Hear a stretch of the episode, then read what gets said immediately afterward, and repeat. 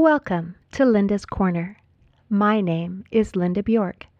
Today's podcast is about lessons learned from the Jewish Passover feast. It is intended especially for members of my faith, which is the Church of Jesus Christ of Latter day Saints. But anyone is welcome to listen. As a Christian, why would I care about a Jewish tradition? After all, we believe that the Mosaic Law was fulfilled through the atonement of Jesus Christ, and we don't follow those customs anymore. Today, I partake of the sacrament instead. But there are still some wonderful things that we can learn from remembering those ancient customs. The Gospels of Matthew, Mark, and Luke say that the Last Supper was a Passover feast. By gaining a greater understanding of the Passover, we gain greater insight into the Savior's final hours and teachings. We gain a greater insight of his mission and great atoning sacrifice. We gain greater insight and appreciation of the ordinance of the sacrament which was instituted at this time. I personally love the symbolism and beauty of the Passover and encourage everyone to have a Passover experience at least once in their life not necessarily as a religious observance, but as a cultural and educational experience because of the insight and understanding that it develops. So, let's talk about the Passover. The Passover commemorates the deliverance of the Israelites from bondage in Egypt. It is symbolic. One of the cool things about symbols is that they can mean more than one thing. The Passover is also a symbol or reminder of the covenants that God made with the Israelites, including the covenants or promises that a Messiah or Redeemer would come to deliver us from sin and death, and the promise of a restoration. The Passover lasts seven or eight days, depending on where you live in the world. The Passover is celebrated by cleaning the house and removing all chametz from the home. Chametz is any food with leavening in it. So this is a good time for spring cleaning, going through the cupboards and getting rid of any old bread or cake or anything with yeast in it and just cleaning in general. This is symbolic of repentance. We need to clean out our lives and periodically examine ourselves to see if there's anything we should be changing or getting rid of. During the seven or eight days of Passover, you don't eat anything with chametz or leavening in it. The first night of Passover includes a special meal called the Seder. The word Seder means order. There are 15 steps of the Passover Seder, and they are followed in a particular order. The 15 steps include the ceremonial drinking of four glasses of wine, partaking of unleavened bread or matzah, symbolic washing of the hands, blessings and giving thanks, eating a meal, telling the story of the deliverance of the Jews from Egypt along with symbolic food to represent that story, and remembering covenants or promises that God gave to the Israelites along with symbolic food and drink to represent some of those promises. As I explain the steps of the Passover, I'll also explain some of the symbolism and what they mean. The Passover has been celebrated by the Jews for over 3,000 years. So I want to begin by explaining what a Jew is and how they came to be. You probably already think that you know what a Jew is, but I'll bet there's more to it than you realize. Long ago, there was a man named Abraham who had a son named Isaac. The Lord commanded Abraham to sacrifice his son, which was an incredibly difficult thing to ask, but Abraham and Isaac were willing to be obedient. Fortunately, they did not have to follow through with it because an angel stepped in at the last minute and stopped the sacrifice from taking place. The angel then taught them that this was a type or example of a great sacrifice that would take place in the future. God Himself would offer His only begotten Son as a sacrifice for all mankind. Abraham understood, in a way that no one else really can, how difficult that sacrifice would be for our Heavenly Father. The Lord then provided a ram that Abraham could sacrifice instead of sacrificing his son, and the place where that sacrifice took place is where many years later our Savior would be crucified. This story is represented symbolically in the Passover. There are three pieces of unleavened bread or matzah.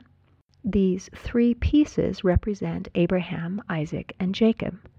The middle piece represents Isaac, who is a type or example of Christ and his great sacrifice. As part of the Passover, the middle piece is broken. The larger piece is wrapped in a white cloth and hidden. Later, the hidden piece is found, and we celebrate its recovery with a prize. This symbolically represents the death, burial, and resurrection of Jesus Christ. We'll talk more about this later, but for now I'll return to the story of the Jews. Isaac had a son named Jacob. God gave Jacob a new name. He called him Israel, so his descendants are called Israelites. Jacob, or Israel, had twelve sons. One of those sons was named Joseph, and his brothers didn't like him very much, so they sold him and told their father he was dead. Joseph's captors took him to Egypt, where he had many unpleasant adventures. At one point, when Joseph was in prison, he interpreted the dreams of two of Pharaoh's servants, and they both came true, exactly as he said they would. Therefore, when the Pharaoh himself had a very strange dream, Joseph was brought before him to interpret the dream. The dream was a warning from God that a great famine was coming, but they had time to prepare for that famine. Joseph was put in charge of storing food, and when the famine came, people came from all over to buy food from Egypt because they were prepared. Joseph's parents and family were also affected by this famine, so his brothers came to Egypt to buy food. They did not recognize Joseph, but he recognized them. He messed with them for a while, which they totally deserved. Then he asked them to bring the whole family to Egypt and promised that he would take care of them. They would have a place to stay and food to eat. So they came. They stayed and they prospered. But after a while, another Pharaoh came to power who never knew Joseph personally, since by this time he was long gone. This Pharaoh thought these outsiders were becoming too powerful. So to prevent that, he enslaved them. Another word for outsider or foreigner is a Hebrew. A Hebrew can also mean someone without a land of their own. So these people were called Hebrews to distinguish that they were not actually from Egypt, they were foreigners. This family continued in slavery for many years until Moses was given the assignment from God to free them. Part of that deliverance story includes God sending plagues on the Egyptians. There were ten plagues, and the final one was that an angel of death would come, and the firstborn in each household would die unless they obeyed some rather specific and strange commandments from God. They had to sacrifice an unblemished lamb and put the lamb's blood on the side posts and upper doorposts of the houses. Then they were supposed to roast the lamb and eat it with unleavened bread. God promised them that if they would do this, then the angel of death would pass over those houses and their firstborn would not be destroyed. Everything happened just as God said it would, and this plague was the last straw for Pharaoh who finally let the Hebrews or Israelites go. But then Pharaoh changed his mind again and chased them and wanted to kill them.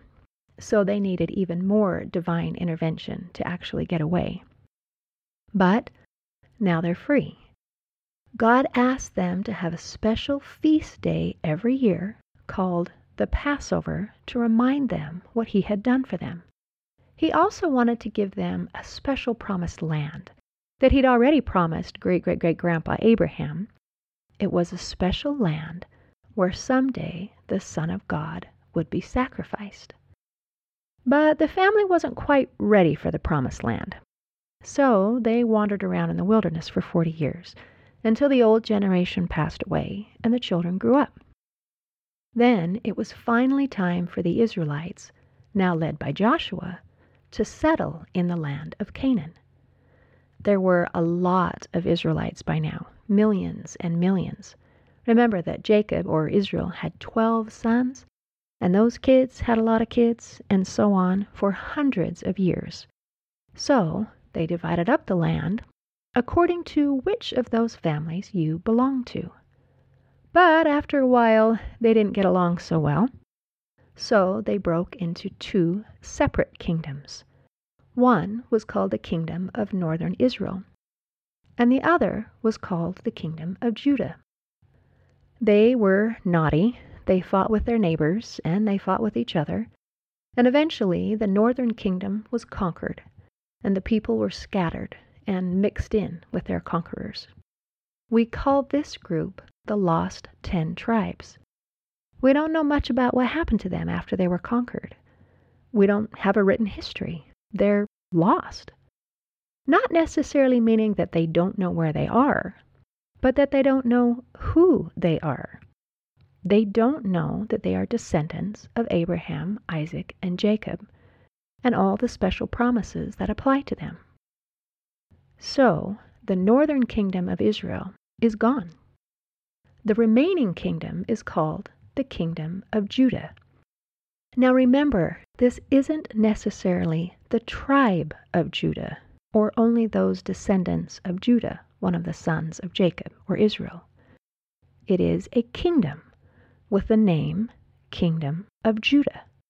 And it consists of descendants of Judah, Benjamin, Levi, Ephraim, Manasseh, and others. The kingdom of Judah was also conquered eventually, and the people scattered. But somehow they did a better job maintaining their identity. They are called Jews. So being a Jew isn't just a religion, it is a heritage. It is anyone who is a descendant of someone from the kingdom of Judah. They are descendants of Abraham, Isaac, and Jacob who understand their heritage. Okay, I'm sorry that explanation was kind of long. I promise the others are a lot shorter, but it's kind of complicated and I think it's important. So, moving on, typically candles are lit before beginning the Passover. The candles represent knowledge. It represents the promise of enlightenment that is coming. It also represents the coming of Christ, who is the light of the world. There are four cups of wine drunk during the Passover. These represent God's four promises to save his people that are taught in Exodus chapter 6. The first cup of wine is called the cup of sanctification. The second one is called the cup of deliverance. The third cup of wine is called the cup of redemption. And the fourth cup of wine is called the cup of restoration. There are some really cool things about these cups and the events that took place during the Last Supper.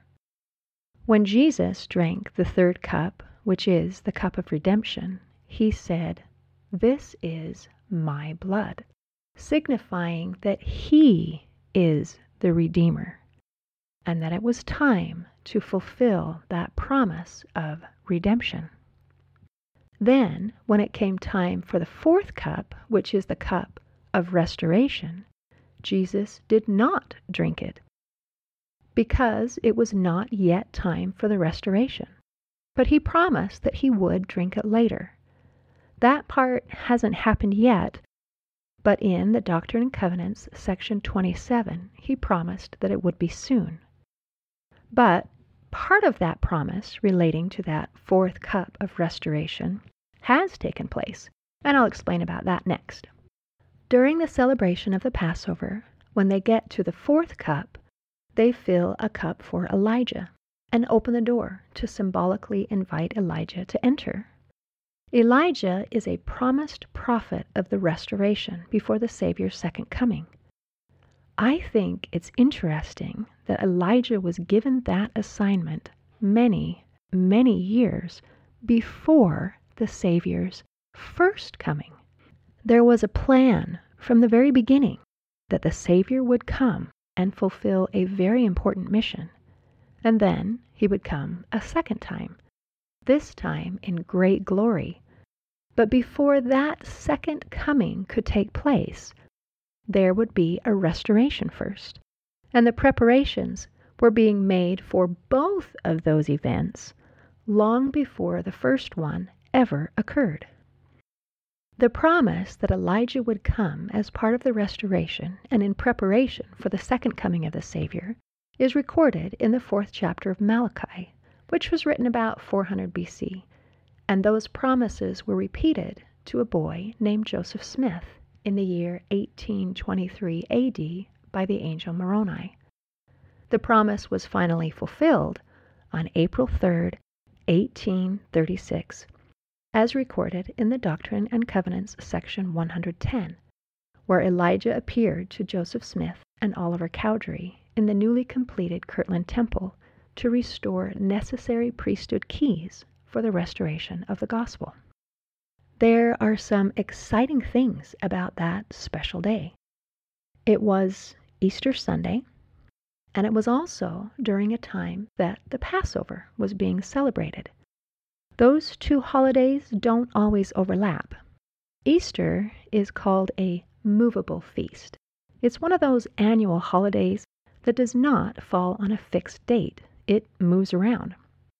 The date for Easter was established by the Council of Nicaea in the year 325 AD.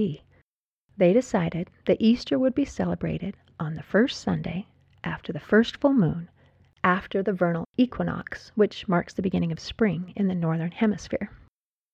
The Passover, on the other hand, follows the Jewish calendar and begins on the 15th day of the month called Nisan. Even though it is a certain day of a certain month, it moves around because the Jewish calendar is different from the Gregorian calendar that we use today. The Jewish calendar is a lunar calendar rather than following a solar cycle, and the months move around a little bit compared to our calendar. The Jewish calendar also starts each new day at sundown rather than at midnight. We typically consider a new day to be when you wake up rather than when the sun goes down. Anyway, Easter and Passover are based on different calendars with different calculations, and they don't usually overlap. But on that special day in 1836, when Elijah actually came to fulfill those ancient prophecies, they did. So, back to the Passover. At a Passover feast, there is a special plate called a Seder plate that has some special symbolic items on it. There is matzah, or unleavened bread, maror, which is bitter herbs like horseradish, for example, charoset, which is an apple nut mixture, karpas, or green vegetables, an egg, and a bone. I'll go over what each of these mean. The unleavened bread, or matzah, represents the bread of affliction. When the Israelites left Egypt, they had to leave immediately, right now. They didn't have time to let bread rise. Another interesting thing is that the idea of putting leavening in bread originated in Egypt. So when they were told to leave out the leavening, it was also symbolic to leave the worldliness of Egypt behind and become a holy people. I already mentioned that the three pieces of unleavened bread, or matzah, represent Abraham, Isaac, and Jacob. And part of the Passover Seder is to take the middle piece representing Isaac, which is also a representation of Christ, and break it, wrap it in a white cloth, hide it, and find it again. During the Last Supper, when Jesus got to the part of breaking this unleavened bread, he told his disciples, This is my body. Once again, trying to make it clear that the Passover pointed to him. Isaac's almost sacrifice pointed to the Savior and his very real sacrifice. He was trying to explain to his disciples that he was going to die, he would be buried, and that he would come back again. He was trying to explain the meaning behind these symbolic actions that they had participated in all their lives. They all pointed to him and what was about to happen to him. Of course, now we have the sacrament. We eat pieces of broken bread. We're not served tiny rolls or full slices of bread.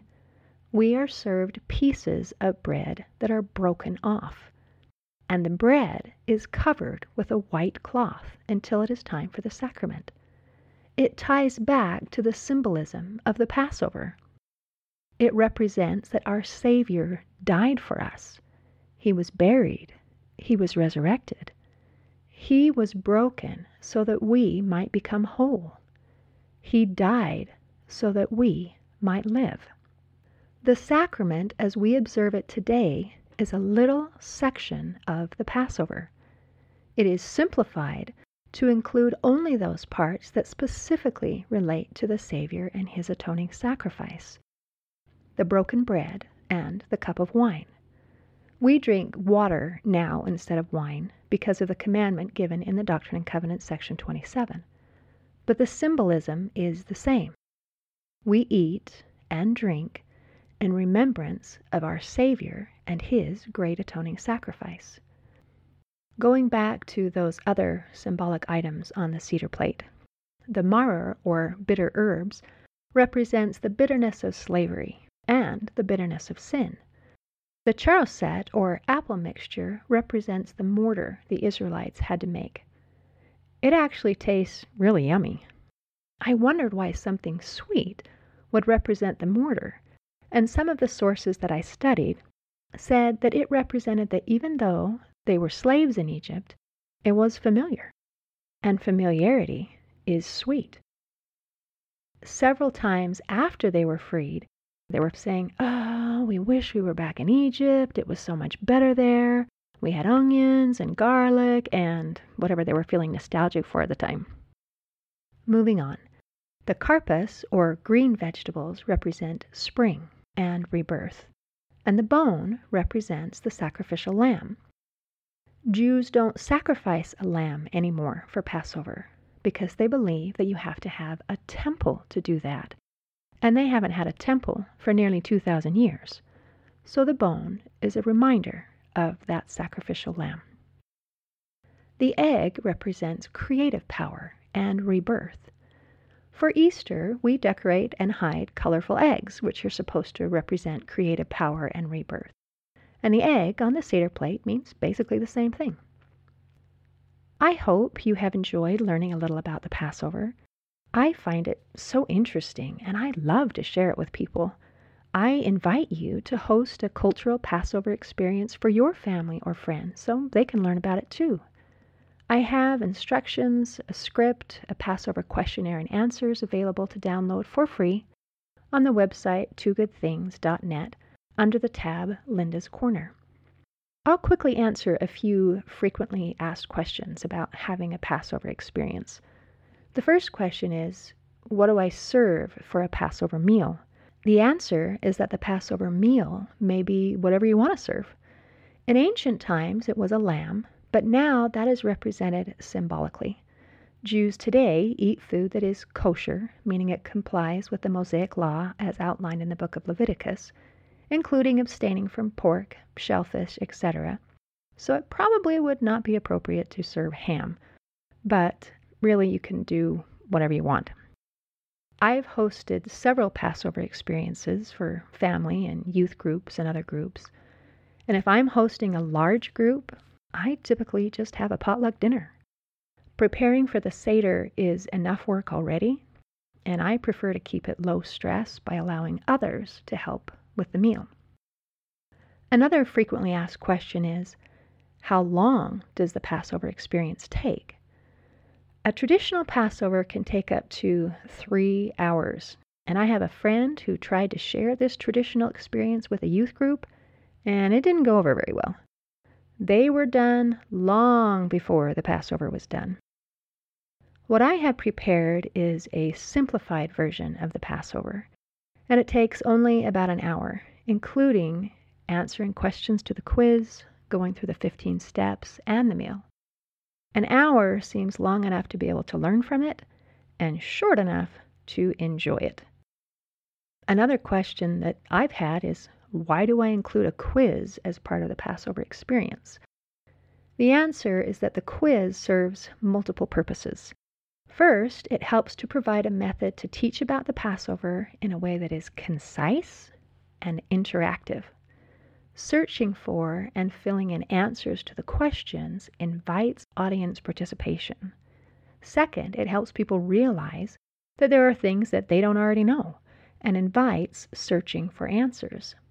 I've noticed that people tend to listen more carefully if they are searching for answers to their own questions. Third, giving a quiz first gives insight about the Passover before actually doing it, which helps people know what to expect.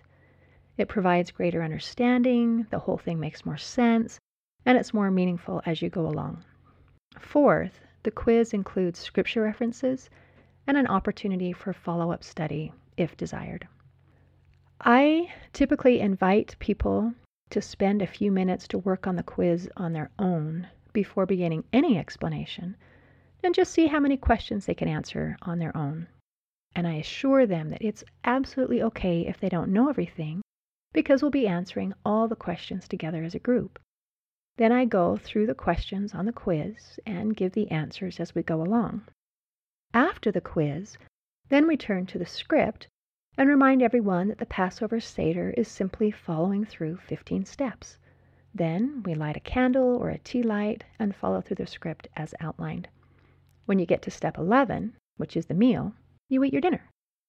As you go through the script, you may pause and reiterate things that Jesus did or said during the Last Supper. But pay attention to the interest level of your guests. Move forward and skip things if they're getting antsy, or slow down and explain if they're showing interest. Be flexible. It's okay if you don't get to everything. You just want to have an enjoyable experience where people are having fun and learning something new. In closing, I'd like to share a quote from George Washington Observe good faith and justice toward all nations. Cultivate peace and harmony with all. I hope you choose to cultivate peace harmony, understanding, and respect for our Jewish brothers and sisters and for everybody, even if they have a different culture or traditions than you do. See you next time on Linda's Corner.